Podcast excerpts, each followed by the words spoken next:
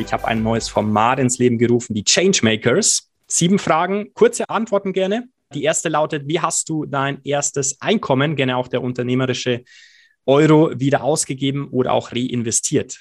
Ui, das ist eine super Frage. Ich glaube tatsächlich, mein erstes Einkommen wirklich aus einem Corporate-Job habe ich in die UAC-Stiftung sogar mit investiert. Als, Schön. Da wurde ich ausgebildet in einem Club und das war, statt nach Australien zu fliegen, um meine Schwester zu besuchen, habe ich in die Stiftung einge eingezahlt. Ich weiß nicht, ob das eine gute Idee war, aber ich glaube, das war das. Ähm, ich hoffe, die Schwester hört den Podcast nicht. Die weiß das, die weiß das. Die weiß das sogar. Sehr schön. Wer oder was inspiriert dich, jeden Tag besser zu werden? Mein gesamtes Umfeld und jetzt glaube ich mit meinem Sohn irgendwie eher auch noch ein bisschen mehr, weil man irgendwie noch ein bisschen mehr überlegt, ob man da vielleicht gerade das Richtige tut oder nicht. Ja, aber das ist glaube ich mein innerer Drive so oder so. Schön. Habe ich auch schon öfter gehört, ähm, dass so die, die Kinder ja tagtäglich inspirieren, dem, was sie tun, wie sie es tun. Und du hast auch schon gesagt, sich dann selbst die Frage gestellt wird, ob das denn tatsächlich das Richtige gerade ist. Welche drei Eigenschaften sind für dich als Unternehmerin absolut unverzichtbar? Durchhaltevermögen, Learning Mindset und Performance under Pressure. Wow. Auch das, äh, Performance under Pressure, also unter Druck Leistungen erbringen zu können, habe ich tatsächlich auch von Oscar und von ähm, Moritz gehört, also die Hockeyspieler, die Hockeygäste bei mir hier. Äh, Finde ich enorm spannend ähm, und ja, kann ich mir auch sehr, sehr gut vorstellen, ne, dass das gerade im Leistungssport auf so einem hohen Niveau natürlich ähm, ja unerlässlich ist, oder? Ich kann der Trainingsweltmeister sein, wenn ich nicht performe, wenn es darauf ankommt, dann bringt uns das allen nichts. Und das ist ähm, im Unternehmertum meiner Meinung nach genauso definitiv. Was war die eine Entscheidung, die wichtigste, die du je getroffen hast? Ui, ganz unbewusst wahrscheinlich als ganz kleines Mädchen, als ich eigentlich aufhören wollte mit Hockey, weil ich gemobbt wurde, ähm, mhm. ähm, zu sagen, ich mache doch weiter, auch wenn das nicht so unbedingt meine Entscheidung war, weil ich da ziemlich viel Support von meiner Familie hatte, weil das wäre bestimmt ein ganz anderer Weg dann geworden.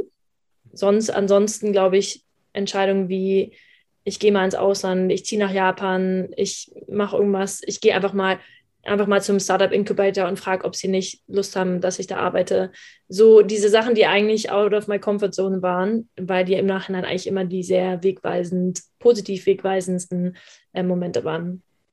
Schön. Ich hoffe, so viele Menschen wie möglich haben diese Antwort jetzt hier gehört. Was war dein bester Ratschlag, den du bekommen hast und von wem war dieser?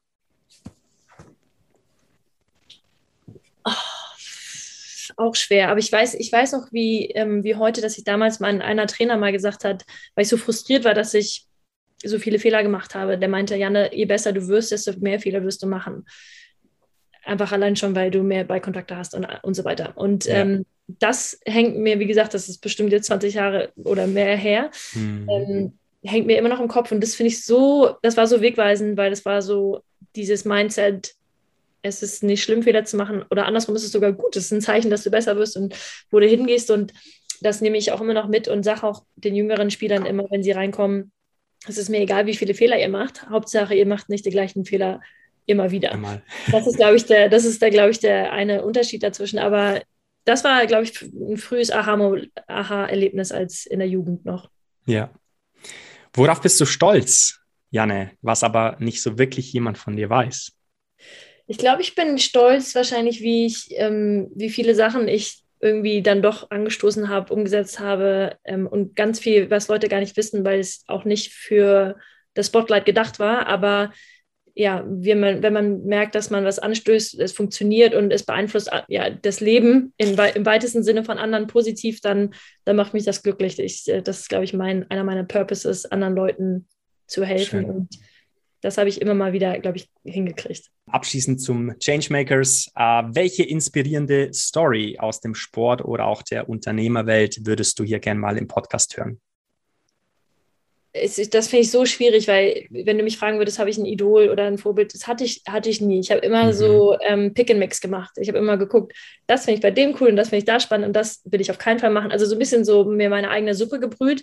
Yeah. Und gleichzeitig finde ich es total spannend. Wie gesagt, ich bin ein so neugieriger Mensch, die Geschichten von anderen Leuten zu hören, weil es in jeder Story ist irgendwas drin, wo man sagt, wow. Und das ist für mich gerade total relevant und für dich wäre was ganz anderes relevant. Und deswegen freue ich mich eigentlich über jede Story von jedem, weil ich immer was Inspirierendes drin, drin finde. Und Voll. ja, lass, lass das, überlass das voll und ganz dir, wen du als nächstes auswählst.